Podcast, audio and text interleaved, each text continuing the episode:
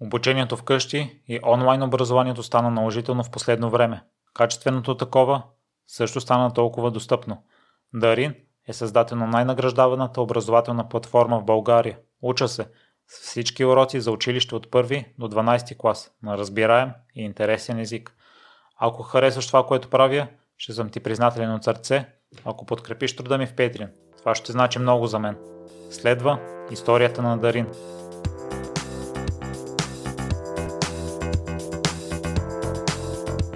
Здравей, Дарине! За мен е огромна, огромна чест, че си тук срещу мен. Здрасти, Мирославе. За мен също. Само съм слушал много за теб. Колегите много те похвалиха. И аз съм благодарен на тях, защото инициативата дойде от Нина най-вече. Тя се свърза с мен. И аз първоначално си признам малко резервирано подходих, тъй като моят подход е да се опитвам да задам такъв тип въпроси на гости, на които аз не съм успял да намеря отговор за себе си, но това вече трябва да го премахна като ограничаващо вярване в мен, защото в днешно време почти невъзможно някой да не участвал никъде. Аз а, с твоята история съм добре запознат, тъй като на местата, на които си участвал преди, аз съм активен слушател там. Но сега, след като се зароих по-дълбоко в а, живота ти, нямам думи да опиша това, което си постигнал и не знам дали има такава компания в света, която да се грижи толкова добре за служителите си, да отстоява принципите си през цялото време и да не е подвластна на печалбите, на доброто съществуване на компанията. Супер. Ами, ам, това ни наистина ни движи отвътре. И правим цялото нещо с толкова много страст, с толкова много енергия, емоция и той идва отвътре. Такива хора сме просто. Пък и те, повечето компании, те са всички, всяка една компания, тя, независимо каква е, тя се движи от именно от сърцата на хората и те, я правят така. По какъв начин се изгражда такъв а, голям екип? Ние предварителния разговор си говорихме, че постоянно търсите нови хора и според мен е много трудно всички да са толкова почетени на ти с мисията. Ами, в, в началото, когато стартирахме, бяхме много малко хора. Тогава, да кажем, докато бяхме 30 на души, почти всяко едно решение минаваше през мен. И то е нормално да е така. Тогава искаш да пипнеш всичко, трябва да си натопиш ръцете навсякъде. И в един момент, когато трябва да подготвиш следващото ниво на компанията, то е да влезат още повече хора, да се изградят още повече лидери, тогава ние събрахме хората и казахме, започваме промяна, ще има лидери на съответните екипи и тези хора ще поемат много от нещата, които Дарим прави в момента. И тогава в началото звучеше странно на хората, как така, оле, кой ще дойде, какво ще стане, всичко дали ще се събори. Има едно такова притеснение, но след време хората виждат, че той е много по-добре дори. Защото лидерите, които включваме на места, те страшно много се развият с тях. И, и така направихме, че всеки един отдел си има лидер и този лидер носи енергията в съответния отдел. Аз и съответно Николай, който е съоснователя на Уча, се работим с лидерите на екипите и така може организацията да, да расте. С такъв тип лидерство. Това е супер важно. Да има на, на лидерските позиции хора, които запълват енергията на стаята и отделно с това процеси. И успеваемостта, доколкото разбрах, е доста висок. Само една грешка си имал с лидера. Ами да, и то грешка от това, че той е много готин човек. А, ние и, наскоро се виждахме пак. Много готин човек. Просто не пасваше на организацията. И то знаеш ли как стана? Тогава излязох от отдел съдържание и, и назначихме друг, който дойде отвън. С страхотна визитка, допадахме си. Просто организацията не го приема, организма не го приема. Той е като един човек, като си слага, да кажем, някаква става или нещо ново. Сме чували как лекарите казват, организма не прие ставата. И какво става, смееш. Тогава как разбрах, че имаме проблем, се повече от, от хората от този отдел започнаха мен да ме търсят. И в един момент, когато те прескачат лидера си, това е ясен знак, че нещата не са окей. Okay. И се разделихме с, с него след това дойде нов човек, който заспа на мястото си перфектно и се справя дори много по-добре от мен на това място. Това разбрал го има и с служителите. Ти имаш интересна случка, в която на първия ден след ново назначение на човек сте си говорили за политика и си разбрал, че възгледите ви са тотално различни. Това има ли го и в днешно време, ако още на първия, втори ден видите, че не си подхождате с някой? Ами, да, то ние по принцип не си говорим на политика, на, за политика в нашата компания. Имаме такова правило, защото е такава, да я наречем кръчмарска тема. Смисъл, няма никаква полза от това, само хората се дразнят, ако са на различни мнения. Тогава просто бяхме взели един човек и той дойде на първия ден и сядам с него да си говоря така както всички хора и водим някакъв разговор, който аз виждам как спрямо мнението му по някакви теми, не организма ще го изплюе, ми просто ще станат а, големи екшени в офиса. И му казах, виж човек, аз това буквално на 15-та минута, откакто обядвахме или какво правихме заедно, и му казвам, аз виждам, че ти си супер различен и тук изобщо няма да паснеш. По-добре и за теб и за нас е да, да си на друго място. И той казва, абе, да, виждам, че е така. И, и така се разделихме и с него. Една от основните ми задачи е да именно това да пазя културата вътре в нас, в, в екипа ни, да допускаме правилните хора за нас, няма, то по принцип няма, аз не смятам, че има лоши хора, просто са правилни и неправилни за нас, за нашата организация. И ако има някой, който крива от нашия екип, да, да поправяме нещата или да се разделяме. Дарина, според мен по-лесно може да изложиш някого на едно интервю за един, за два месеца. Кои качества гледаш в началото на интервюто, за да разбереш в момента, в които ти си участвал и активно в тях, за да се убедиш, че това са твоите хора? Знаеш ли, първото ми най-важно нещо е човека да носи такава енергия за живот и активност. Сега имаме едно много важно нещо. Когато някой кандидатства за работа, го караме с телефона да се запише и да каже Здрасти, аз съм Мирослав, искам да работя при вас и така нататък. И виждаш толкова различна енергия в хората. Просто си личи, когато някой иска да работи, да се развива, дори и да няма умения. Ние сме вземали много хора, които примерно една случка за едно момиче, кандидатства за маркетинг специалист. Идва на интервюто и тя казва, сигурно тук другите хора, които интервюрат, те са много по-добри от мен. Но аз е, ето, ще седя, няма да се тръгна, докато не ме вземете и искам да се науча. И я взехме. Въпреки, че имаше по-подготвени от нея. Та първото най-важно нещо ми е енергията. Тези хора да, да виждаш живота в тях. Има много хора, които са млади по възраст, но тотално умрели по по душа, по амбиции, по, по всичко, разбираш ли. Това ми е първото най-важно нещо. Второто е да се припознават с а, мисията ни. Това, което ние правим, то е маратон, не е спринт. То е много години напред. И наистина трябва да ти е в сърцето, за да издържиш на този маратон. Иначе ще се откажеш на, пет, на петия километър. И следващото нещо вече са конкретните умения, които търсим за съответната позиция. Но виждаш как ги подреждам. Ако имаш първото и второто, третото дори не ни интересува. Ще се научиш. Ако имаш умения, а първите две ги нямаш, много по-трудно и ти няма да паснеш на самата организация. Във връзка с това наскоро чух за японския модел, че даден човек си харесва компания, в която иска да работи и компанията го насочва към коя позиция ще бъде подходящ в самата неята. Според теб такъв метод приложим ли в се. Прави ми ние така, много хора кандидатстват и казват, разгледах позициите, не съм сигурен за коя съм точно, но много искам да съм с вас. Е, и, и получаваме и такива кандидатури. Това е напълно окей. Okay. Аз също като съм бил студент, тогава като кандидатствах по стажове в чужбина, на много места също така кандидатствах и казвах, искам да работя при вас много, да се науча, не искам заплаща, не искам да дойда при вас и да, и да работя и да трупа умения, намерете ми място. И така.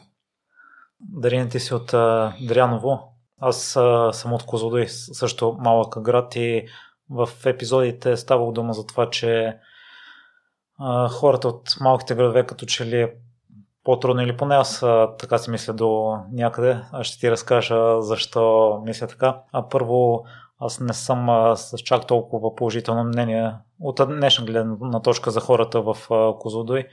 Вече не живея там и не се връщам, тъй като продадохме апартаментите, но според мен начина им на мислене корено се различава от начина на мислене на хората, които аз следя.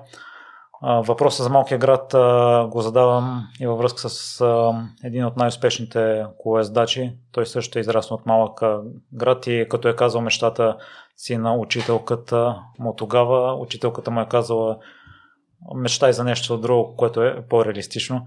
Та, какво беше твоето детство и твоята среда в Дряново, защото отново казвам, това, което си постигнал се случва се, трудно може човек да си помечтая дори за такъв успех. Детството им беше много готино. В... Основно спортувах, намерих начин как да уча ефективно, да се справям бързо и да имам повече време за, за спорт. През цялото училище беше така. Като, още като по-малък започнах първо с шах, после футбол и през цялото време съм имал някаква друга такава съпътстваща цел покрай училището. И така съм си напасвал живота. Много интересно беше. Много съм бачкал, много съм учил, много съм се трудил. В малкия град няма някакви велики изкушения, т.е. чудесна среда да, да спортуваш или да се развиваш някаква друга, друга роля, стига да имаш подходящата среда от обкръжение на приятели, които са с а, твоята енергия и с твоята аура. Това е много важно. Според мен във всеки град, малък, голям и чужбина, където и да е, може да живееш и хубаво и лошо. И един от основните фактори е средата, която си изградиш. Това е много важно. В... Давам пример за София. Аз не съм от тук и се прибрах от чужбина. Никой не познавах тук. И една от основните ми цели беше да се заобградя с хора, които са предприемачи, искат да се развиват, да се забавляваме заедно, да спортуваме. И с такива хора съм се събрал. С Юрно София има и много други хора, които не са такива. И ако съм в тяхната среда, ще има, може би, най-ужасния живот. И ще казвах, ао, в чужбина колко хубаво беше. Напротив, на мен тук сега ми е страхотно именно заради средата и това, че работя нещо, което ми е мисия. Та в малкия град успях така да се оградя с такива хора. Завърших много добро училище в Гавро, пътувах всеки ден до, до училището, Априлска гимназия. И мога да кажа, че от, от нищо не мога да се опача от детството си, наистина. Да, съгласен съм с теб. Сега, като каза и аз в Козлодой, като се прибирах, прибирах на летните вакансии, основно прекарвах на кортовете тенис и там средата е друга спрямо. Макар че аз само съм чувал общи приказки за, за начин на мислене на някои хора. Дисциплината винаги е присъствала в твоя живот. Игра си шах по 7-8 часа на ден. Доколкото знам, доста усилия се изисква мисловно за това. Така как протичаха тогава дните и как имаше сила за това? Специално се сещам за един турнир. Отиваме в Сандански и баща ми идва с мен, защото бях малък. И той идва с мен там да, да им помага. И започва първия ден на партията. И той нали, закусвахме, започваме да играем и той казва, айде аз е, тук ще се разходя малко. И замина някъде. Връща след половин час, ние играем, Ма ние още те първа, още дет се казва, не сме местили.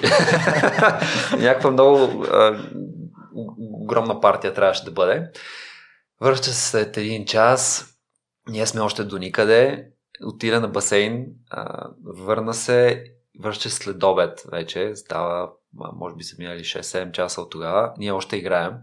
И, и той после казва, и не, това, как го издържаш цял ден да седиш на този стол, това е някакъв ужас. И наистина имаше такива големи партии, те, но колкото и да беше, или кратко, или дълго, ти така се потапаш в играта и, и мозъкът ти постоянно смята ходове напред, назад. Той е някакъв пълен филм в главата ти, че ги усещаш как минават много тренировки, като тренировките бяха, сега не помня всеки ден ли бяха, през ден ли, не се сещам като мама как бяха.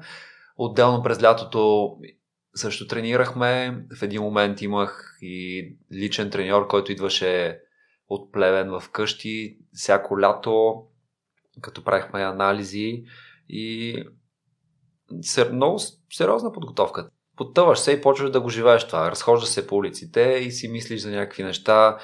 ех, тук сега в тази ситуация този кон, ако отиде на това поле, дали ще е по-добре. Това почваш да го живееш. Както е и сега в бизнеса. Разхождам се и си мисля сега, ако направим а, това нещо, дали ще бъде добре. То е начин на мислене. И шаха го спрях 5-6 клас, може би, активно да го играя, но този начин на мислене съм супер благодарен, че съм го развил това и сега го ползвам ежедневно. Тоест начин да мислиш ходове напред, да анализираш определена ситуация и да знаеш какво ако направиш ще бъде най-добре за самата ситуация. И какво наложи рязката смяна на активността от това да седиш по 7-8 часа на ден и това да играеш в футбол? Футбола пък ми е в кръвта още от по-рано. Имаше момент, в който ги тренирах заедно. И в един момент осъзнах, че нямах търпение да свърши тренировката по шах, за да отида на футбол. И последната капка беше, когато лятото тренирах шах. Този треньор беше вкъщи. Анализирахме някакви партии. Аз сетих, че тотално без никакво желание вече го правя. А какво, каквото кажех, той ми казваше страхотно, невероятно. Как го откри, това е гениално. А аз нямах търпение да свърши тренировката и хващах топката и отивах навън. И така, в един момент спрях с шаха и се пренесох към футбола, където много интересно, но, но голяма част от мисленето в шаха го ползвах много години след това и в футбола. То е същото. Ти си, само че вътре ти си пешка в, на, в футбола. Ти виждаш просто хората до теб, как са разпределени, как са позиционирани и аз затова съм играл винаги в средата и подавах топката така, както смятах, че ще е най-добре за, за отбора. Аз сега като ми го разказа, това си обяснявам и защо си имал и успехи като треньор след това. да, в, в Германия стана много забавно. В университета, в който учихме, университета беше много интересен. Хиляда и, хиляда и нещо студенти от 120 нации. Много шарен университет и всяка година имаше нещо като, да го наречем, световно първенство. Всяка нация си правеше отбор и така се състезавахме. И отиваме там и българите, имаше доста българи. Все се оплакваха, ги чувах, а и те се ни биха, тук ни прецака съдята миналите години, биха ни африканците и мрънкат, мрънкат и се събираме на там на първа, да я наречем тренировка, в която трябва да се разбираме какво ще правим за следващото състезание. И аз им казах, вижте, ако искате сериозно да, да вършим работа, ако искате не всеки път да ви бият и да мрънкате, предлагам аз да ви стана треньор и заедно с вас тренираме 3 месеца до състезанието и ви гарантирам, че ще сме на финал. И те спогледаха и, и приеха това нещо и започнахме тренировки смаяхме всички от университета, защото тренирахме като професионален отбор. И а, хората спряха алкохол да пият. А, някакви невероятни промени станаха. И, и този период беше наистина уникален за мен, защото беше като на, на световно наистина. А, първи матч бихме, втори матч срещу германците играем. Нещо, което те винаги, винаги сме падали от тях. И германците там на местна земя винаги са биели българите. Ние ги победихме. И те не можеха да повярват. Някакво страхотно настроение. Идваха хора, питаха, очакваха следващите матчове. Имаше много публика. И така продължихме с победите. На финал стигнахме. На финала загубихме от африканците първата година. И след мача да ги събрах им казах, нали, спокойно, ние направихме максималното и заслужавахме да победим този път. Не стана, биха ни се на дуспа. Но следващите години ще победим с много. Ние, то това се натрупва и ще, просто продължаваме напред. Следващите две години ги отвяхме всички. И така, видяхме още един път, че с а, бачкане правилно, с страст стават нещата кои личностни качества като треньор, като психология ти помогнаха да изградиш такъв колектив и да постигнете такива успехи? Много добре успявам да се свързвам с хората и да ги усещам какво, какво им е настроението, какво мислят, как разсъждават и като, като треньор много добре успявах с всеки да си говоря така, че да му е достатъчно надъхан, да знае точно какво да прави Не повече от това, защото там сме нали, аматьори и не е нужно да правим велики неща. И, и, и да е сплотен екипа. Много се забавлявахме. Чувство за хумор много добро. По време на тренировките всички идваха с удоволствие, защото бяха не леки тренировки. И, и успях да го направя така, че да издържи много време и да, да бъде да си вложат всички цялата емоция в него. Това го ползвам и сега. В построяването на един екип, един бизнес, много важно хората да бъдат в топ настроение през колкото се може повече от времето. Ако някой има някакъв проблем, да го усетиш, да промениш нещата и, и така да се изгладят работите. Дали аз прочетох, че си искал да станеш футболист и си стигнал до В група, но кога и как разбра, че нямаш бъдеще в професионалния спорт по-нататък? В, като, като бях ученик, това ми беше мечтата. Играх в В група тогава на 16 години. И в един момент вече стигна до там, че трябва да избирам дали да продължавам с футбола или да, да уча. И като се замислиш логично, единственото правилно решение беше да, да уча, защото футбола в Дряново е, сред да, не е лошо, но, но за да постигнах това, което исках да постигна като футболист, то разбира се трябва да бъде в много по-сериозни школи, в много по-различна среда. И така започнах да уча, отидох в Германия и там ни подпукаха яко с, с учене и си мислех, че повече никой няма да играе в футбол. Наистина. И го бях приел. Е, да, аматьорски, от време на време да пориташ, бях го приел и си казах, тая мечта нали, не успях да я изживея. Един път отбора на университета се събира и играхме контрола срещу местния отбор, който е от пета лига. В, в Германия са 13 лиги, в България са 3-4, там са 13. Като пета лига е да я наречем полупрофесионална. Нивото е, според мен, Б група в България. И играхме срещу тях, бихме ги в контрола. Те нали, идват да, ни, да си начешат красата с нас, да ни победят, да потренират, ние ги бихме. И след мача изкочи там из един човек и каза, здрасти, аз съм тук местен скаут, треньор а, и правим един нов отбор, аз а, искам да, да съм треньор. Всъщност сега ще сформираме истински отбор на университета, защото тогава бяхме сбиращина и аз ще бъда назначен за отбора на университета, искам да дойдеш в отбора. Съгласих се и с а, университета на отбора почнахме от 13-та лига, от последното ниво една или две години колко минаха, печелихме лигите, много се харесахме с него. След това той м- отиде в друг отбор, който беше 8 лига, например. Там а, ме взе също с него. В един момент, пак подобна история, играем контрола срещу същия отбор, този от пета лига. Пак ги бихме и те ме взеха в този, в пета лига. Там тренирах с тях, тренировките бяха по един път на ден. Аз тренирах дворазово и сутрин тренирах допълнително. И отделно ходях и в фитнеса.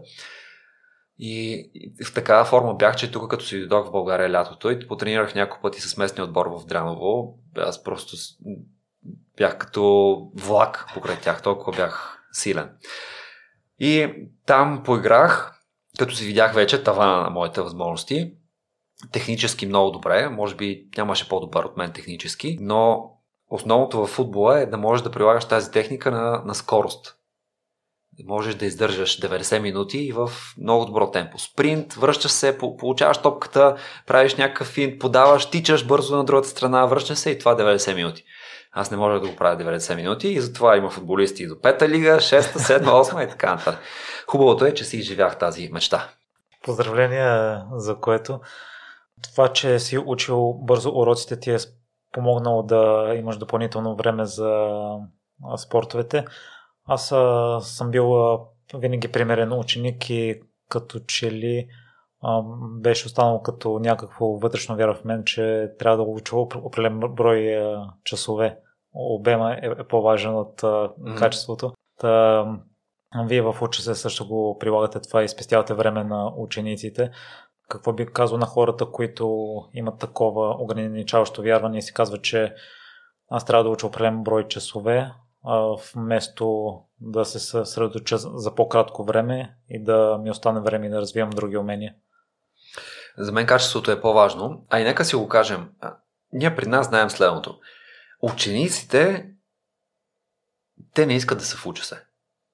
Те искат да играят, искат да ходят на дискотека, искат да, да се забавляват. И това е всеки човек. Ако приемем така, много малък процент от хората съзнателно супер много се кефят да учат. Аз се кефя да уча, ти се кефиш да учиш и много са такива.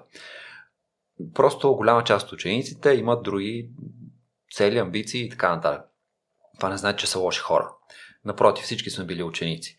И на, нашата мисия е максимално бързо да им помогнем да си свършат работа, т.е. да си научат урока, да го разберат, да им е забавно в това време и да се запалят по тази тема. Да си научат бързо, да си свършат работата за училище и да отидат след това на спорт, да отидат да свират на някакъв инструмент, да свирят с приятели, ако искаш да тренират някое друго свое умение. Най-важното за нас е не само да им свършим работа, а да се запалят по нещо. Каквото и да е то. Дали спорт, дали инженерна наука, дали предприемачество, каквото и да е.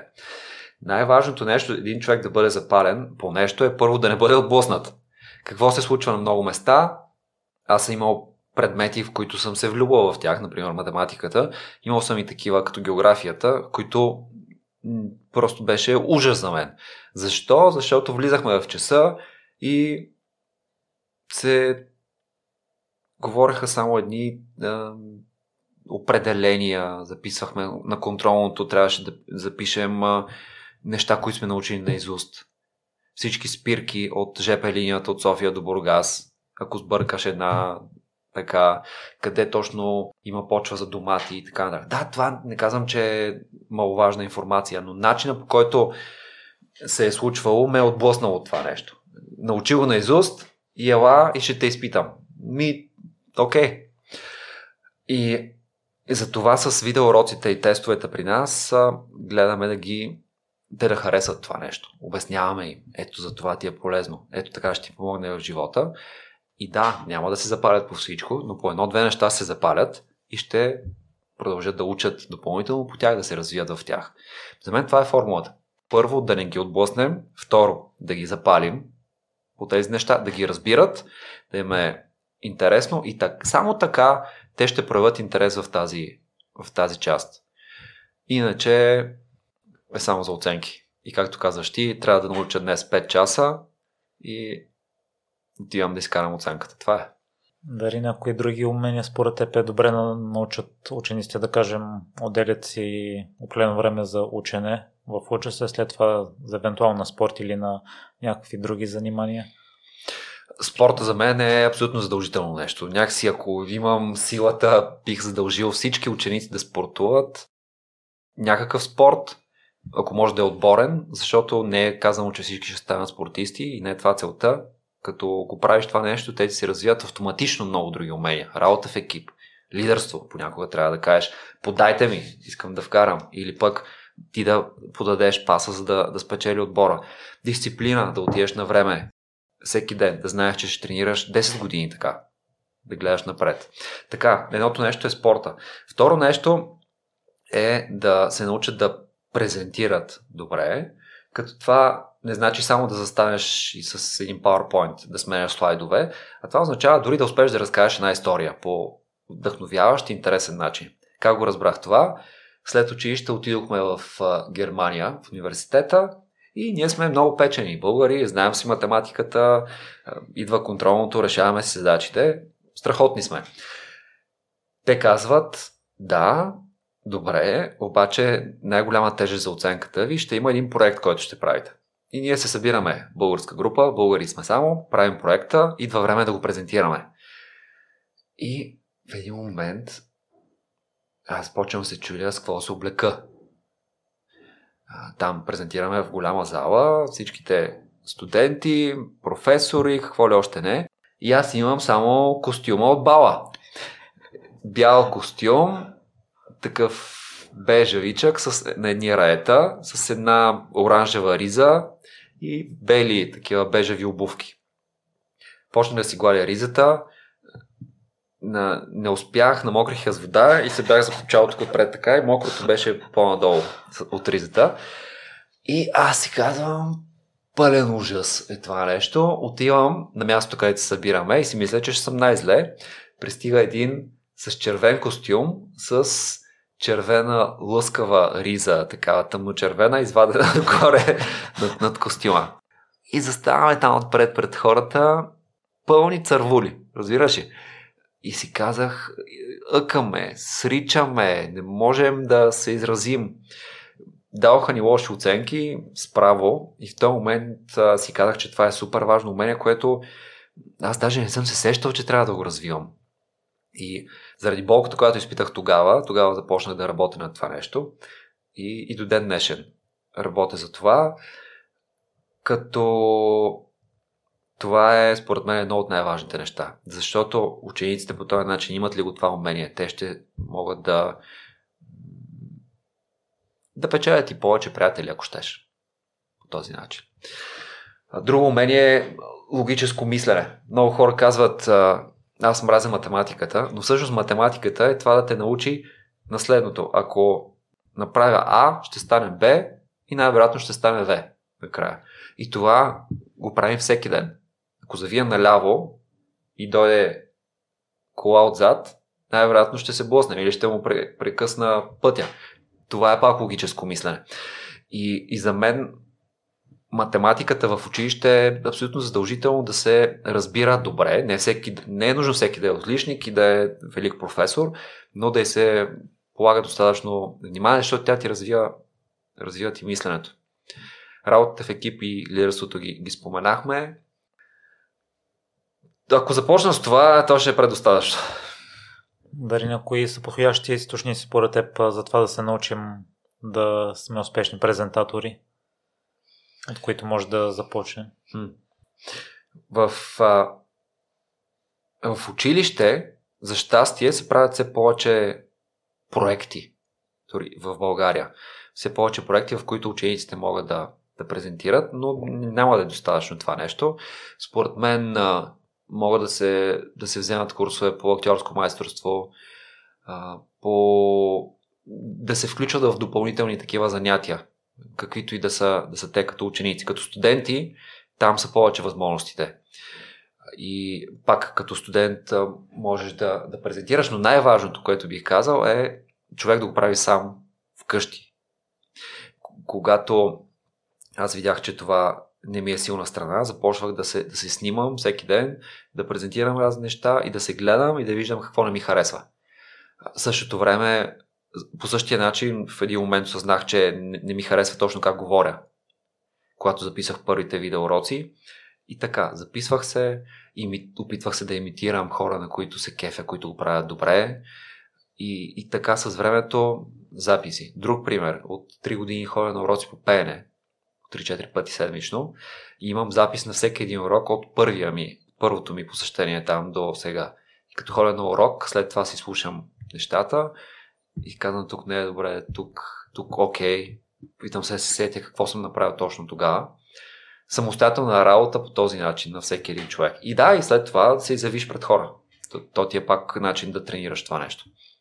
А сега сещам, че има и специални курсове вече за презентатори. Един от вижте ми гости, Христо Юков има такава академия, даже наскоро пусне и специално за деца. Чудесно за логическото мислене математиката е напълно достатъчна за развитието й? Ми, предостатъчно е. Да, ако някой отиде да се занимава с нещо като шах и така нататък, тогава става на стероиди това е цялото нещо. Но математиката е... Аз често го обяснявам на учениците последния начин. Една задача в училище, ти като в живота. Какво има задачата? Условие. Условието ти казват какво, каква е ситуацията. След това, ти с това условие трябва да си направиш план как да подходиш. И накрая виждаш някакъв резултат. Това е задачата. В живота ти отиваш да си търсиш гадже. Искаш да си намериш гадже. Това ти е ситуацията. Правиш си план как да подходиш, да е подарили цвете, да е поканили на кино и търсиш начин по който ще достигнеш до най-правилния резултат. Да каквото и да е. Всеки си има, има някаква цел в крайния момент. правиш нещо и след това виждаш резултата. Това е същата задача. Ако ти имаш по-добро развито логическо мислене, ще успееш така да измислиш нещата в ежедневието ти, че много по-добър резултат да имаш във всичко. Дали не позволи ми или да доточним едно нещо, тъй като не съм съгласен на 100% с това, че всеки трябва да се записва на отборен спорт, защото съм забелязал, че някои спортисти са силни в индивидуалните, пък в отборните никакви ги няма. А под отборен спорт а, имаш предвид а, дори да е индивидуален, да е в групова обстановка, да, да, да ням, нямах предвид а, това. Да, определени хора са много силни в индивидуални спортове и това не значи, че трябва да им похабим таланта, за да играят баскетбол с други хора. Отборният дух, отборното настроение е много важно. Леката атлетика е индивидуален спорт, освен ако не е щафета. Обаче тренирането в група, там има динамика, ти с други хора. Един ден трябва да им помогнеш. Виждаш приятеля ти не е в добър ден. Ти му помагаш, ти го дърпаш водиш го. Друг ден ти пък а, на другите трябва да, на теб трябва да ти помогнат. Това имам предвид. Е, вече спомена, че си учил в Германия и аз прочетах, че си отишъл там, за да вземеш максимума и малко ме очуди това, че си избрал, защото е имало много българи. Аз а, съм чувал и за хора, които отиват в чужбина и като че ли се капсулират в българската общност и реално погледнато не изличат достатъчните позитиви от това, че са в друга държавата ти. Какво си взел от Германия за това, което беше отишла? Германия доразвих дисциплината, която имах. И преди имах много дисциплина, там, там я доразвих. Взех от там. Видях хората как живеят успешно. Те не са много по-умни от нас. Мисъл, не са някакви велики мислители, просто много задружно живеят и си спазват правилата един на друг и много си помагат и се уважават. И това им носи огромни позитиви. В Германия, нали, в университета ясно, много умения, които придобих там, допълнителни, но всъщност тези неща най-много ме впечатлиха. Дисциплината и уважението един, един към друг. На тези хора е огромно там. Колкото и да и да му е кофти на някой човек, той спазва правилата на, на общата група и така вървят, вървят много напред. Това, това е основното нещо, според мен, което ги движи, специално тях. А от Белгия, какво си взе след това? Това е много подобно. Тези страни, които са там една до друга и са успешни, те са много подобни и са много подобни поради една и съща причина. Поради това. Тази дисциплина и, и груповата динамика. В Белгия там бях една година. Също се движех предимно с българи, и както и в Германия. А, и това е така, защото още с тръгването ми в чужбина, аз знаех, че искам да се върна в България и тази култура, която имаме, много ми харесва. Имам предвид, тук в България са ми много готини, забавни хората, с които прекарвам време и там ги търсех по същия начин. Белгия ти кажа, същото ми беше. Много подобно ми беше. Нямаше нещо ново, което може би съм открил там. Някакво велико прозрение. Видях, че още повече искам да се върна в България. Културата и хората ли всичко, което предизвиква обичта ти тук? Да, настроението, което много пъти съм се чудил защо така обичам България и тук искам да живея. И като се върна назад, моите родители не са ме възпитавали, целува и знамето, тук трябва да остане задължително, умри за родината и така нататък. Нямало го е това в никакъв момент. Уважавали сме празниците и всичко друго, но не, не се е прекалявало. И успях да си отговоря за себе си, че всъщност това, че съм си изкарвал чудесно тук и си изкарвам чудесно тук, това ме кара да, да обичам България и малък град като Дряново. Като си отида там, много хора казват, о, той е малък град, ти какво правиш там? Ей, аз като отида там, веднага отивам на стадиона, спортувам, той е наблизо. След това се виждам с приятели, събираме се, разходки. говорим си на много различни неща, от които тези в София. Вечерта правим някой купон, свирим на китарите, пеем. Нашите вкъщи с тях се разхождаме по туризъм, ходим по планини. А и то си изкараме страхотно време. Как да не го обичаш? И за мен това е рецептата да не караме или не да ги накараме, българите да си обичат страната, като си прекарват хубаво тук. Един човек, който не си е изкарвал хубаво в България, няма как да му кажеш обичай България и той да я обича. Естествено, че ще отида някъде в чужбина и първото място, където си изкара два-три пъти добре, той ще каже, ето това е най-великото нещо, което ми се е случвало. Нормално е това. Дали не съм огромен фен на коезденето и в Белгия там е религия. Преди две години мисля, че трябваше да я посетя, но в началото на април, но за съжаление в средата на март нещата се попромениха. Да ще ми разкажеш ли за живота там, тъй като ти мислиш, че си първия гост, който е живял в Белгия?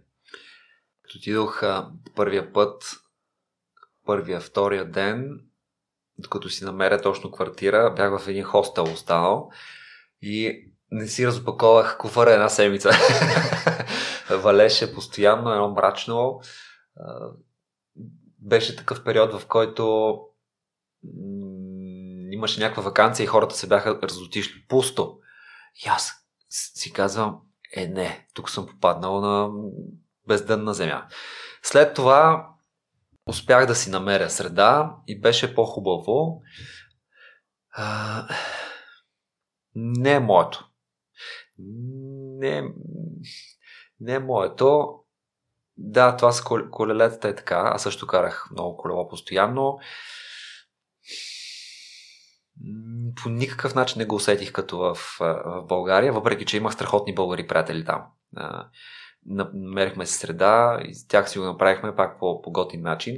Но ако трябва сам да живея в тези страни без а, българи, просто понякога имам такива кошмари, наистина. Сега наскоро пак си коментираме с а, един колега, с, ко- с който учихме заедно в Германия, че от време на време имам кошмари, че ни пращат пак в Германия да учим там една година. Сега оставяме тук децата си, приятелите си и отиваме там да учим, да се преквалифицирам. и се събуждам след това. Та така. Не, не е моето. За всеки човек различно. Като ти е, едно е на туризъм, друго е да живееш. Има го предвид. Като ти е да се разходиш, на всеки му харесва. Нашите идваха на разходка и казват, ама виж, той е хубаво тук, какво не ти харесва.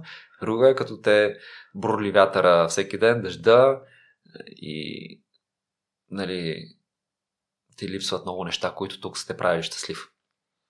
А като човек, който може би не следи коезнето, действително ли е на такава голяма почет там? Да, всички, всички карат колело, дори и най-топ мадамите, които можеш да си представиш, които тук се возят само на каени, например, и никога не се биха си позволили да се качат на колело, ти ги виждаш, те ходят така на дискотека с колело. И много различно е, готино е това. Това ми, това ми допадна. Един път а, с колелото, имам много смешна история, там а, бях асистент на един професор.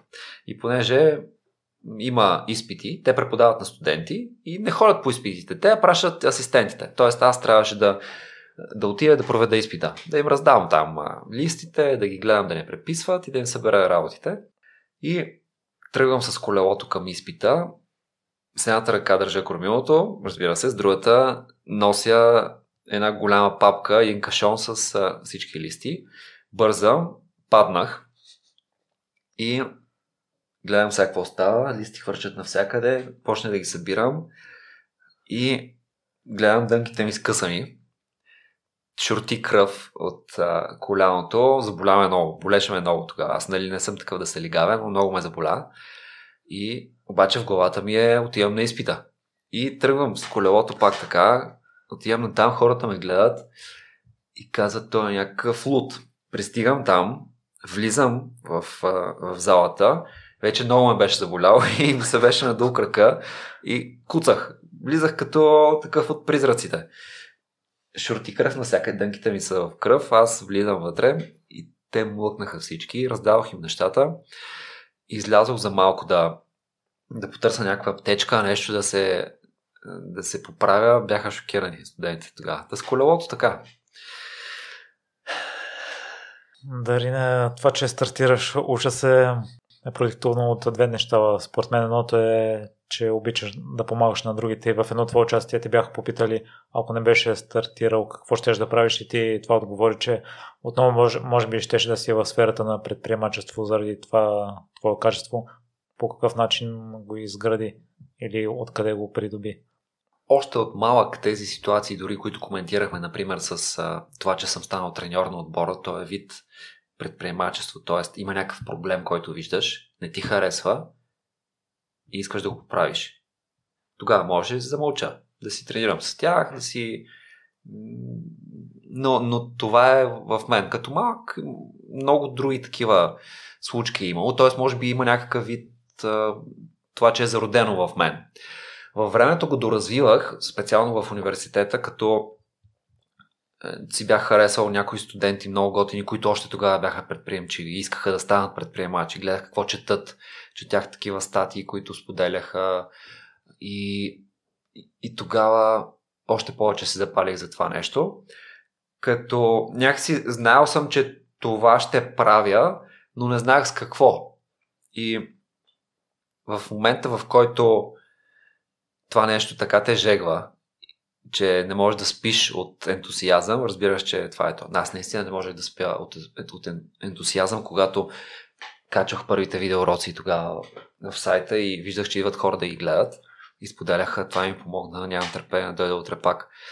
И да, това е, това мога да ти кажа, като в този момент предприемача някакси получава такива сили, и енергия, че то е несравнимо с нищо друго. В три месеца поред аз си бях направил нещо като казарма. Сутрин ставах в 6 часа, записах един видеорок до, до 9, отивах, работех, връщах се, спорт и вечер записах пак видеоурок и заспивах с учебниците за следващия ден, за да се подготвя за урока в 6 часа, който да стана да запиша. Най-приятни бяха събота и неделя, защото тогава не трябваше да работя и записвах по 5-6 урока на ден. И, и това няколко месеца. Така е живота на предприемачите, особено в началото. А това става преди официално да стартира учаса или да си след, след това? Когато, когато отидох а, като докторант в Белгия, тогава започнах да правя първите вида. Знаеш историята, помагах в началото на, на сестра ми, тя ги показа на нейните съученици първите вида. И те започнаха да ми пишат по Фейсбук, брато, много помагат нещата, прави още, невероятни са тези неща. За първи път имам петица по биология. И започнах да правя още и да ги качвам тогава в един сайт, който направих много набързо. Купих домейна уча.se и сайта буквално за 15 минути наредих там с едни уиджети, за да ги има видата. И най-готиното беше, че добавих чат в сайта, който влезеше в сайта, имаше чат отдолу. И, и така си говорихме с тях. Така тръгнах първите моменти. В кой момент а, вече реши да му даде шанс? По-сериозно. Още тогава, буквално виждах ден след ден, с всяко едно видео, което кача, че в Google Analytics следях, а, днеска са 5 души, утре са 6.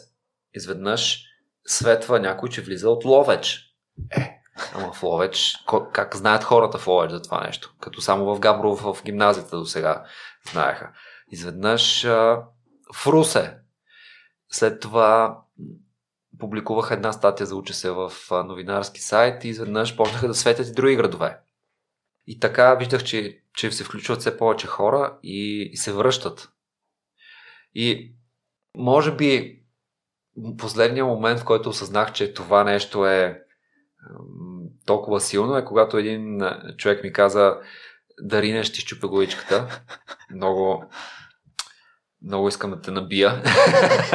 Хубаво. И Опитах защо, помислих, че съм объркал нещо в, в видата и той ми каза, с нощи обеща, че ще качиш урок, не качи и сега отидох неподготвен контролното и имам двойка заради теб. И тези моменти виждаш, че този продукт става, започва да става незаменим за малка част от хората. 20 души да е било тогава, 100. Но когато това нещо се разрасне, то ще стане на незаменима част от живота на, на много хора. И тогава в този момент се запознах и с съоснователя на Уча се Николай и започнахме да работим така дистанционно и в един момент то, това е такава страст в мен, че то те погълва изцяло и виждаш, че всичко друго, което правиш и което не учи се, е направилно в този момент. Чувствах, че като тия да работя по докторантурата си, това е загубено време за мен. И то реално така е било. И в този момент реших да прекъсна там нещата в края на първата година и да си дойда в България. Ти си говорил с семейството ти тогава и си им казал, че по-голяма вероятността да не се получат нещата, отколкото да се получат. Та колко оплашен беше тогава, когато го стартира? Изобщо не бях оплашен. Трудно беше. Беше трудно. Не бях оплашен, но беше трудно. Тия разговори са трудни. Не само с тях, и с професора ми в Белгия. Защото реално тези хора, те са ме отглеждали, инвестирали са в мен. Дори професора в Белгия. Той, те ме вземат, първата година един вид се те обучават и после вече почваш да създаваш резултати. И аз съм много такъв лоялен екипен играч и винаги когато някой е влагал в мен някакви усилия, гледам да, да върна резултат. И трябваше да превъзмогна собствените си разбирания. На нашите това казах. Страшно много искам да го направя това нещо. Да, струва ви се странно. Клипчета в, нали, в един сайт за ученици. Но ако се получиш, е, това е мечтан живот за мен. Ако не се получи, което е по-голямата, големия шанс, защото всички знаем, че да стартираш някакъв проект, какъвто и да е, шансът да не се получи е по-голям. Ако не се получи, ще намеря как да се оправя. Просто казах, не е нужда да ме разбирате. В момента не ми пречете за момента. И така, сигурно са били много притеснени, не за друго, ами защото всеки родител иска най-хубавото за своето дете, да го предпази от лоши неща. А, това за един предприемач винаги се излага на такива ситуации, в които може да се случи нещо лошо. И с времето свикнаха. Примерно сега, като стартираме в чужбините, в Румъния, Испания, в Италия, там също шансът да се получи е по-малък. Пак е наново стартираме. Но така, хората наоколо свикнаха. В Белгия там също ме беше много трудно, трудно ми беше разговора. Много уважаван професор. Отидох в кабинета му и седнах на една маса. Сгушил съм се, чакам го да влезе и буквално наистина намирам от страх. И обаче като почнах да му говоря и той каза, виж, аз виждам, че ти гориш за това нещо и такава възможност се отдава много малко в живота на човек. Отива и действа и подкрепяме те. Много ме впечатли това. Дали ни споделя, че тогава е имало бум на такива платформи и е било трудно дори само да оцелеете. Какво мислиш, че ви отдели от другите и се задържахте на пазара? Тогава започваше наистина да се говори много за такива платформи, че те стават модерни. Нямаше толкова много, но започваше да се говори много. Това, което ни отличава и до днес, ние си държим идентичността, е, че правим видеоуроците и тестовете, така че да бъдат неразбираем и на интересен език. Учениците идват в сайта именно заради това. Те искат да отворят сайта, да си пуснат видеото и да им бъде да разберат всичко и да им е забавно, ако може. За, за това идват при нас. И с времето сме добавили там всякакви неща, да трупаш точки, като гледаш видеа, да събираш баджове, това е много хубаво, но те не идват заради това и няма да идват заради това. Това е хубаво украшение. Те ще идват заради другото. И много се пазим да не залитаме в неща, които не са ни идентичността. Да, в началото това ни отличаваше. Видеята, които ги качвах, те бяха на много разговорен език, много забавни, разказвах им всякакви истории вътре в тях. Смееха се супер много, казаха, че няма търпение да изгледат следващия урок по биология, само за да чуят каква щуротия ще разкажа. И това гледаме да го запазваме и до днес, разбира се, без да прекаляваме, защото все пак пазим някаква хигиена. Дали на мен ми направи много добро впечатление, че си доста самокритичен към себе си и че променяте стари видеа, които ги качвате и това може би до някъде се изисква от платформата и тъй като имате толкова високи изисквания към себе си, знаете, че видеята ви се харесват от много хора и са забавни и поучителни. В кой момент вие разбирате, че сте си свършили работата и видеото е готово да се пусне? Имаме екип по Quality Control, който гледа всяко видео и спрямо един чеклист, който имаме за това какво прави успешно видео, минава по тях и гледа. И го връщаме. В, това е сега. В началото беше по-така на око. Бяха по-на око нещата. Като казваш, че съм самокритичен, няма по-бърз начин да се изпотя от това да си пусна някои от първите видеа, които съм записал. Е, на, наскоро с приятели се бяхме събрали и си пускахме първите видеа, които, сме, които съм правил.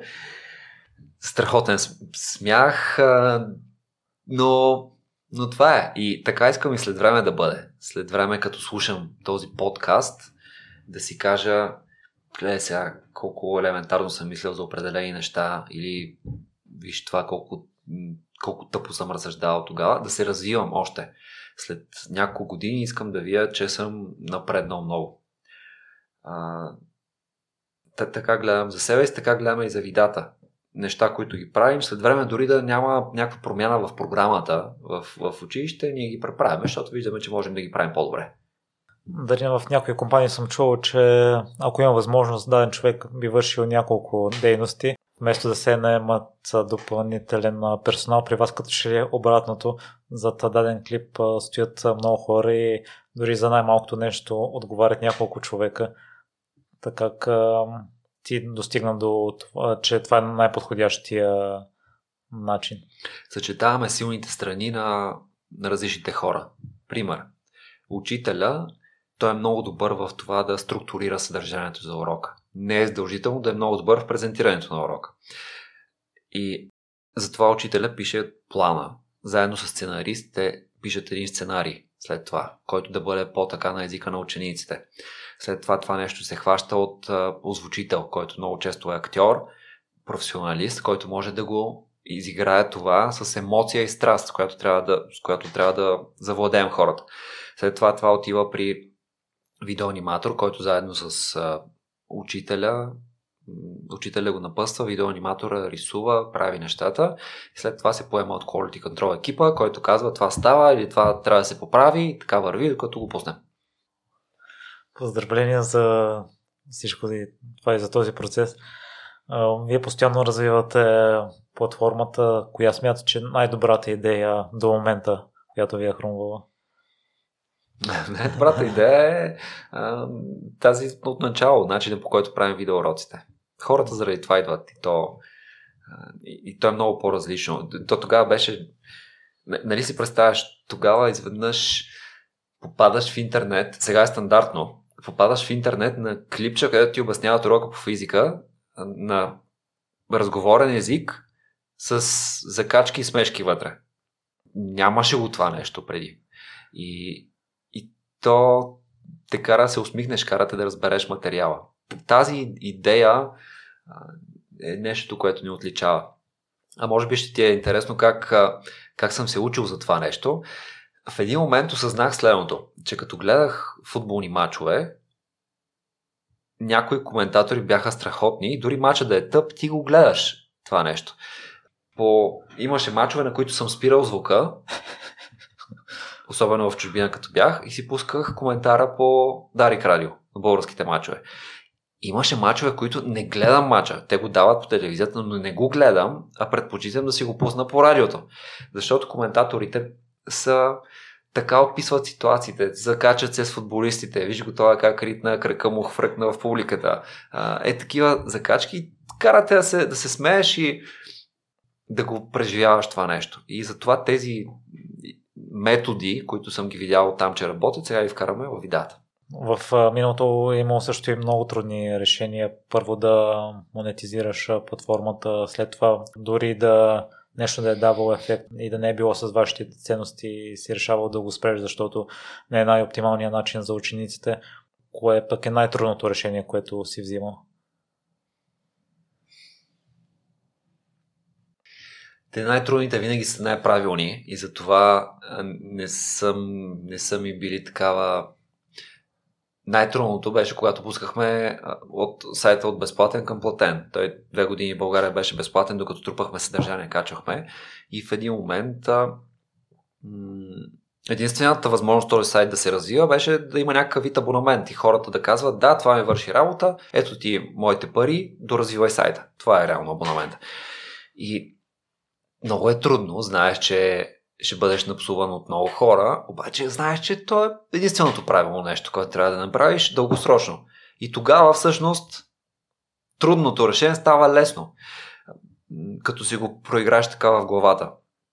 И, и тогава мина много добре този процес. Това може би беше най-трудният, най-критичният момент, защото той ни показа, че вършим и даваме много стоеност на хората, за която те са готови да дадат някакви пари. А това ни успокои, че сме на правилен път, ще можем да разширим екипа, ще, подобря, ще подобряваме всичко в сайта и ще можем да го изградим както сега. Иначе, какво е другото? Ако хората не бяха започнали да плащат за абонаментите тогава, много отдавна ще да са забравили учаса и сайта и нямаше да има такова нещо. То е един бизнес, то е взаимен процес между хората, които управляват бизнеса и самите клиенти. Заедно го градят. Клиента казва, ето ти, аз ти доверявам тези пари, ти ги управляй от мое име. Аз знам, че ти ще направиш нещо стоеностно за тях. Това прави клиента, като си купува някакъв абонамент и като си даваме парите някъде. Като си купуваме някакви маратонки или каквото и да е, даваме парите и казваме, ето, ти ще свършиш нещо по-добро с тях. За да създавате съдържание две години безплатно е било нужно инвестиране и доколкото разбрах на късмет малко са се получи нещата в началото, като си търсил в Google и си попаднал на компанията, която тогава е набирала платформи, в които да инвестира. И наскоро гледах а, филма на Woody Allen Matchpoint. Една от запомнящите се фрази във филма е по-добре да си късметли, отколкото да си добър. Според теб, сега като се върнеш назад, колко важна част от развитието на уча се е изиграл и късмета? Сигурно е изиграл. Аз смятам, че човек си заслужава късмета един вид. Тоест, когато се, когато човек работи усърдно и се излага на достатъчно възможности да получи късмет, той го получава. Имам предвид, ако когато започнах да търся инвеститори, ако седях и мрънках само и нищо не правех, нямаше да мога да ги намеря. Звъннах на приятел, потърсих Google, където ми излязоха, че Launch Hub и Eleven тогава за първи път правят фондовете си. Тоест, потърсих нещо, направих. И то е, то е едно същото, нали? Имам приятели, които нямат гаджета и те седят само от тях. И казват, ами няма, ами добре, излез поне на улицата, може там да я срещнеш ще покрай теб, за да ти дойде късмета, тя може да ходи долу, но ти, тя не знае, че си вкъщи. Или пък отиди някъде, танцувай, и там може да има други, ето там ще срещнеш, ще кажеш, ето аз съм късметлия и я намерих. Да, да според мен това е да се излага на максимално много ситуации, в които можем да получим така наречения късмет. Та така тогава потърсих Google, ми излязоха Launch Up 11, кандидатствах си в една форма, те ми се обадиха. Звучи смешно, сега е много по-различно. Сега в България има толкова много инвеститори, пари, които търсят да отидат пред предприемачи. Тогава те първо стартираше тази екосистема в България. И вие много умно сте подходили с финансиране, а финансирането било е недостатъчно за такъв голям проект и е трябва да бъдете много премерени в харченето с Боян Симонов от Подмост си говорихме за това, че те понякога са си разпилявали енергията и финансите в идеи, в които в последствие не са се реализирали. Та по какъв начин ви определихте приоритетите в началото, за да могат финансите да отидат на най-правилните места?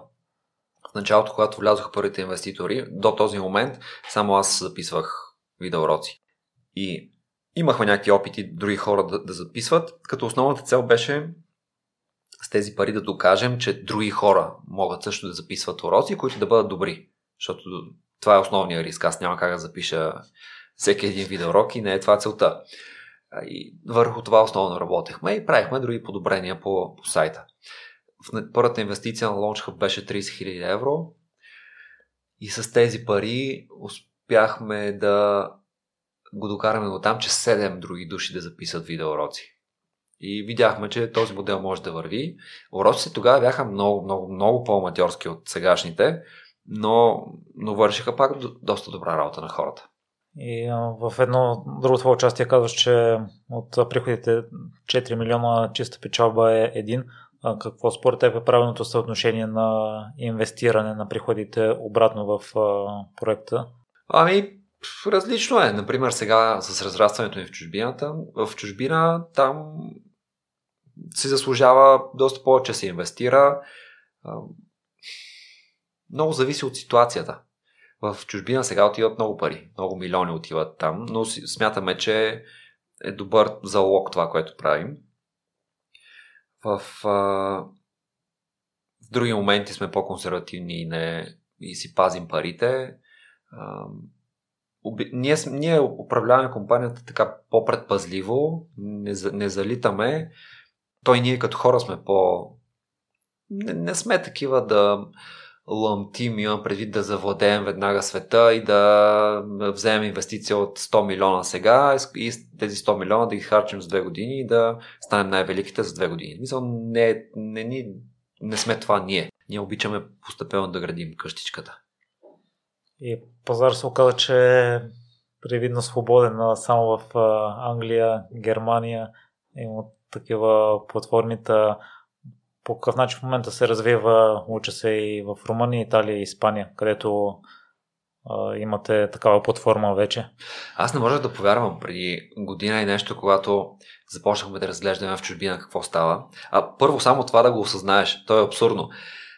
Вече уча се на 9 години, 8 години, аз знам много повърхностно какво става в другите страни. Тоест, знам някакви бегли неща, които има. Толкова сме фокусирани в България и толкова тук ни е сърцето, че даже не съм гледал 8 години какво има навън а, като преки конкуренти. Това е, абсурдно е, но, но така беше.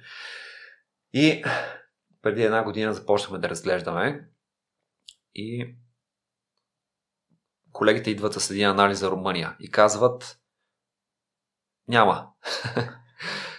и аз казвам, не може да няма. Румъния е 3-4 пъти по-голям пазар от България. Абсурдно е да няма. В смисъл България има от 9 години. Потърсете пак. Връщат се, няма. Добре, окей, дайте да разгледаме, примерно в Сърбия, какво има. Тук, нали, виждаш, пак сме предпазливи около нас само. Даже не смеем да погледнем по, към другите страни. В Сърбия много дребни неща.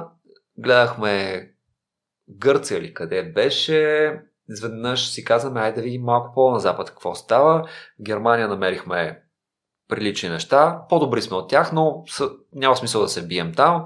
Във Франция имаше добри неща. В, в Англия имаше добри неща. В Испания гледаме, няма почти нищо. Много дребни неща. Много малки. Такава цялостна платформа от видеоуроци няма. В Италия търсим няма. Звъняхме на български учители там, които преподават в български училища и ги питаме имате ли нещо като уча се на италиански и те казват ма вие не се подигравате. Хората, милите така бедстваха тогава в, по, време на първия локдаун, когато с онлайн обучението на много места хищ не можаха да се справят. Тук в България имахме уча се от 9 години, имахме електронни дневници. Системата тренираше учителите покрай нас и други проекти по някакъв начин се развивали уменията си. В други страни, в много други страни, на които често се възхищаваме, нямаше нищо подобно и там тотално бедстваха. И, и така, така стартира цялото нещо. Започнахме първо в Румъния, там сме най-напред, после в Испания, после в Италия.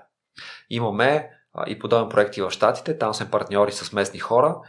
Там проекта се казва Mighty Owl. В а, Румъния, Италия и Испания се казва Eduboom. eduboom.ro.es.it И в момента търсим и друга страна, където да започнем работа. Аз, доколкото разбрах, модел е същия там първите няколко месеца са безплатни, след това ще започне абонамент. Това комуникирано ли е предварително с а, хората? Т.е. ползвателите знаят ли в момента, че след известен период платформата ще стане платена? Да, изпращаме имейл, в който мисля, че в началото още ясно го казваме, че в момента градим и в някакъв момент ще има абонамент а, за това. В, а, в Румъния, понеже пуснахме абонамент преди няколко седмици, дойде времето там, там доста от по-рано ги предупредихме. Казахме им сега имате още безплатно, ако си вземете в момента абонамент, може да, спечелите още плюс един месец безплатно и така нататък. Приема се, приема се доста по, по-добре вече. Беше преди 9 години, преди 7, 2014 всъщност, преди 8, сколко станаха, да, 7. И, и тогава първо хората още не бяха свикнали толкова да плащат онлайн. Камо ли за образователен продукт, камо ли да си сложиш картата някъде, просто беше много по-различно. Сега е много по-стандартно нещо и хората го приемат и го разбират.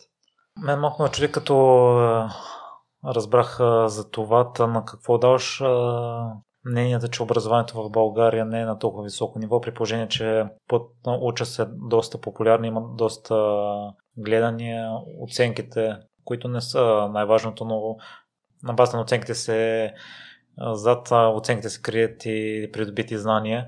На какво даваш това твърдение в обществото? На състоянието на, на семействата. Това, което виждаме е, че независимо с или без уча се семейства, които са в които се говори за образование, които се, които, в което децата знаят, че като учиш ще се развиваш. Тези деца, те са коренно различни. Те, те успяват и ще успеят по всякакъв начин. Също време, но има много семейства, които образованието не е приоритет. Не само, че не е приоритет. Много семейства се казва, че ходи там, ако ти пише двойка, ми се обади, аз се разправям с учителката. Не се обръща достатъчно внимание на, на децата. Тези деца, ти като, като не ти е в ДНК-то, че да учиш е важно и така може да се развиеш, всичко е на сила. На сила няма как да стане. И така че бих, бих разделил на две нещата. В семействата, в които се говори, че образованието е ценно и се коментират тези теми, там резултатите са чудесни на учениците. Там, където няма тази ценност образование в семействата, резултатите са лоши. То е супер логично. Даринат, вчера мисля, че за първ път влязох съзнателно в платформата и изгледах някои клипове. Първият беше защо да учим немски и поздравявам ви за съдържанието, тъй като на няколко места съм се смял с глас. Много интересно е представена информацията и видях, че също имате отключени някои клипове за отделни класове. Да, по какъв начин хората евентуално могат да преценят дали уча се би била подходяща платформа за тях? О, има много безплатно съдържание. Всеки, който влезе, има, може да изгледа стотици безплатни уроци, т.е. всеки пети, първи урок от предмети клас, да кажем влизаш на математика седми клас, от първи до пети урок видеята тестовете са си отворени. Може да ги изгледаш и да, да прецениш. И така за всеки предмет и клас. Отделно има цели секции, които са стотици видеа, които са безплатни. Имаме една секция, която се казва ценно интересно. Там имаме уроци за различни умения, които не са по проблемата в училище, но са много важни. Предприемачество, гражданско образование, медитации, имаме всякакви такива неща. Как да се науча да пея, имаме уроци по пеене, уроци по свирене на китара. Тези са си отворени и всеки може да ги види. Отделно, ако човек попадне на някакво платено видео, то му тръгва и първят първите две минути и нещо и пак може да се ориентираш това нещо дали е за теб или не. Аз се замислиха подходящо ли е за хора, които вече са завършили училище и искат да облагодят общата си култура и да си припомнят а, някои стари... Подходящо е, да, много хора ми го споделят, че така правят. Отделно за езиците. И, ние имаме английски, немски, испански, френски, руски, китайски да не би да пропускам нещо. Тези ги имаме със сигурност и са на много добро ниво. И много възрастни хора ми казват, че оттам учат уроци, не ходят на, на курсове, на лекции. Много хора са ми споделяли в отил в Германия да работя, не знаех една дума, само през сайта на, научих нещата, за да се оправям. Дали на съзвание от интелекция говорихме, че различните хора имат различен похват и метод за учене, който е най-подходящ за тях. Вие обмислили ли сте друг тип съдържание за хората, които гледането на клипове не е най-подходящото? Дългосрочната ни мисия е да направим също и поредица от училища истински, такива физически училища, в които да, да се комбинират онлайн методите плюс методите на, методите на живо. Буквално така си го представи. Казваме на родителите, дай си детето при нас в първи клас и като завърши, то ще може и ние ще тренираме ето тези 5, 6, 7 умения, които са работа в екип, лидерство и така нататък. Да, то ще си е по програмата, ще си има оценки, но тези специално умения ние ще ги развиваме при нас и, и ще следим развитието на тях. Детето след време кой знае какво ще стане, но предполагам, че ще е някакъв такъв микснат вариант. Учи вкъщи, учи в училище. Искаме да направим лагери, примерно две седмици децата от с част от децата отиваме, да кажем, на Белмекен горе. Спорт, учене, различни проекти и така нататък. Това ни е дългосрочната мисля, така да ги съчетаем нещата. След колко време го виждаш най-оптимистичния вариант? Ми, не мога да кажа, защото като първи приоритет. Ние бяхме започнали да работим по това, но го сложихме на пауза заради възможността в чужбина. Там се отвори прозорец, който ако не използваме сега, ще се вземе в чужбина да потръгнат работите, да се надяваме и тогава ще се върнем към това нещо. Не мога да кажа. Със сигурност няма да е до година-две. Дали ни, на мен на добро впечатление ми направи това, че има различна скорост на видеята. Аз а, вече свикнах а, да слушам съдържание дори на три понякога и видеята в YouTube винаги ги гледам на две но и малко ме очуди, че го има във вашата платформа, тъй като не знам дали е толкова подходящо за учене. Каква е идеята да има различни скорости, да не е само... Ако искаш да се преговориш, например, ти го изгледаш урока и после отиваш към час и си в автобуса искаш да слушаш, да си препомниш нещата, така би трябвало да ти сработи. Също някои учат така по-бавно. Също ползват, може би, и за намаляване това на, на скоростта. Но това е основно като преговаряш. Първия път не съветвам да се гледа на, на по две скорост, да, да внимават да си го научат и след това като преговарят, могат да си ползват тия техники. Дали вече слушателите се надявам да се убедили, че си изключителен човек и успешен такъв. Кои са от 3 до 5 ритуали през деня, които но не го ще бъде на български. Кой е Ко, които, да, които задължително правя. Ами, заспивам вечер с медитация. Ползвам Headspace апа. Храненето ми сега го приемам като ритуал, т.е. като време, в което там за 15-20 минути, в което ям, давам енергия на тялото си и го захранвам и то се чувства добре. В дните, в които спортувам, това ми е най-важният ритуал за деня. И вече да, това са може би основните ритуали. А дори работата си я приемам като ритуал. Отивам там и съм тотално фокусиран върху това, което правя. Не се разсейвам с, с външни неща. И вечер, като се върна вкъщи, си играя половина един час с детето. Относно медитацията, под заспиване с нея, първо я правиш и след това си лягаш в леглото или заспиваш на нея по някое време? Заспивам. Лягам си в леглото и има специално такива sleep meditations, които заспивам. Иначе и през деня правя. Не мога да кажа, че съм много редовен в момента. Преди много по-редовен бях. Всеки ден правех. Имах стрик от около 200 дни. Бях успял да поддържам. Сега по-радко правя през деня, но задължително заспивам с такава. Ако се събудя някакъв път през нощта, дори пак си пускам такава и се унася. Те ти говорят разни неща. Сега вдиша, издиша, ей, помисли си за краката, за пръстите и ти си до там. И слагаш някакъв таймер и то спира след известно време, защото аз някой път то не мога да заспа си пускам а, някой подкаст в YouTube а, да ми стои на фон mm. и заспивам по някое време, но се събуждам, тъй като все още си върви, докато някой В апа те са по... Има си време 10 минути и той се спира по-слабо. В, като бях студент, понякога аз не мога да заспя, защото учихме да много късно пред нощта и като си преуморен не можеш да заспиш. И бях намерил едни лекции на един професор по физика и си ги пусках тях и на втората минута заспивах. И тогава си казах, ако някога, ако някога някой ми ползва нещо, за да се преспива, не е добра идея. Именно и заради медитацията много рядко се изнервяш, за кое в днешно време може да те изкара извън контрол. когато говоря с хора и да го наречем не е спорен, но да говориш с хора и не когато разговорът е само емоционален, без да, без да се вникне в същината и да, да коментираш същината на, на това. Ще дам пример. Това, между другото, е едно от най- най-силните неща в учеса, което, което сме изградили. И в... А, примерно, днес се събуждам с някаква идея. Искам да подобрим си как продукт. Звъня на Ники първо, партньора ми.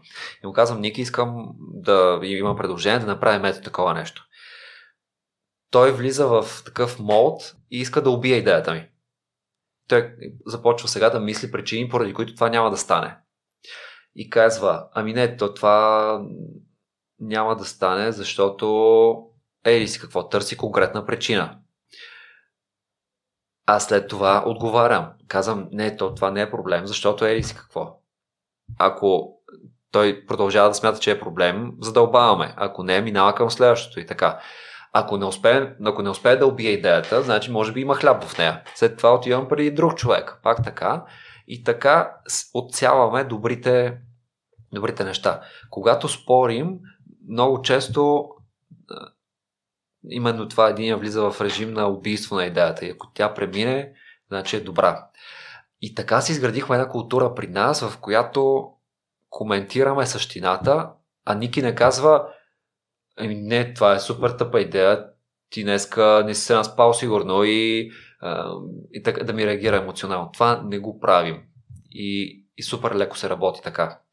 Та, в извън учасе, когато говоря с някои хора, кога, с които не можем да говорим по, същина, по същината на нещата, се реагира супер емоционално, така с тясно вижда за нещата, това много ме, много ме изнервя и не го, нали, гледам да съм такъв колегиален, но не виждам, че това не са моите хора също много ме изнервя а, на, кръс, на кръгово движение, когато шофирам.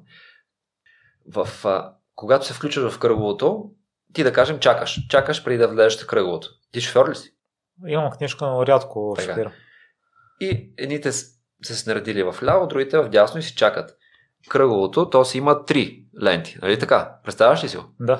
Този, който е от дясно, той се включва тук в тази лента и се продължава. Тази лента е за него. Да. Този, той не може да влезе тук, той трябва да влезе в тази втората лента. И това, което се случва, обикновено аз съм този левия, влизам си във втората лента, а този отдясно иска той да влезе тук пред мен във втората лента.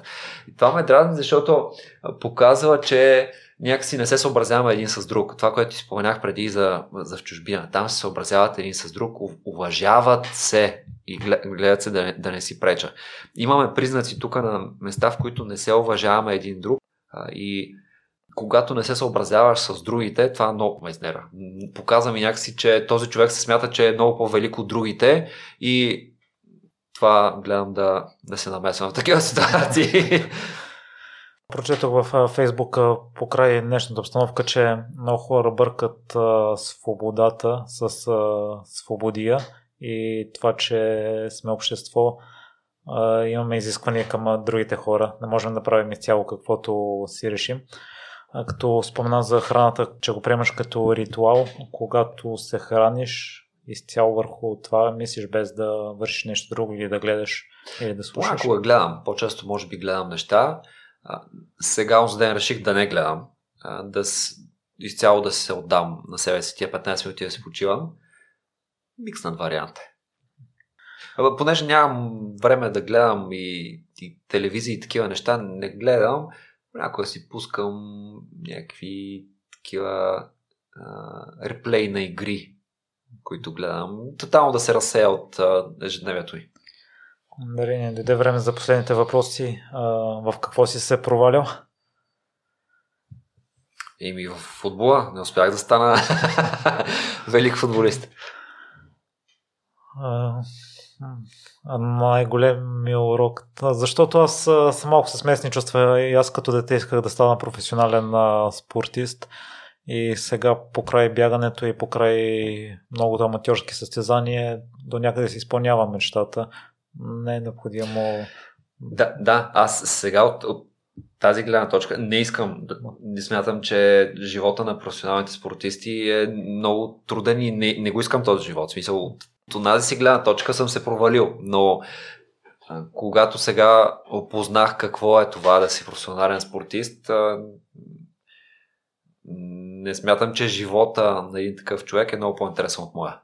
Най-големия урок, кой, който мисля, че си взел, тъй като си разбрал, че си достигнал максимума и още от дете си имал нагласта, че ученето е с а, приоритет. Редовно си играл в футбол, постигал си успех, когато си бил такъв футболист. Та най-големия урок от така наречения провал според теб. Ами,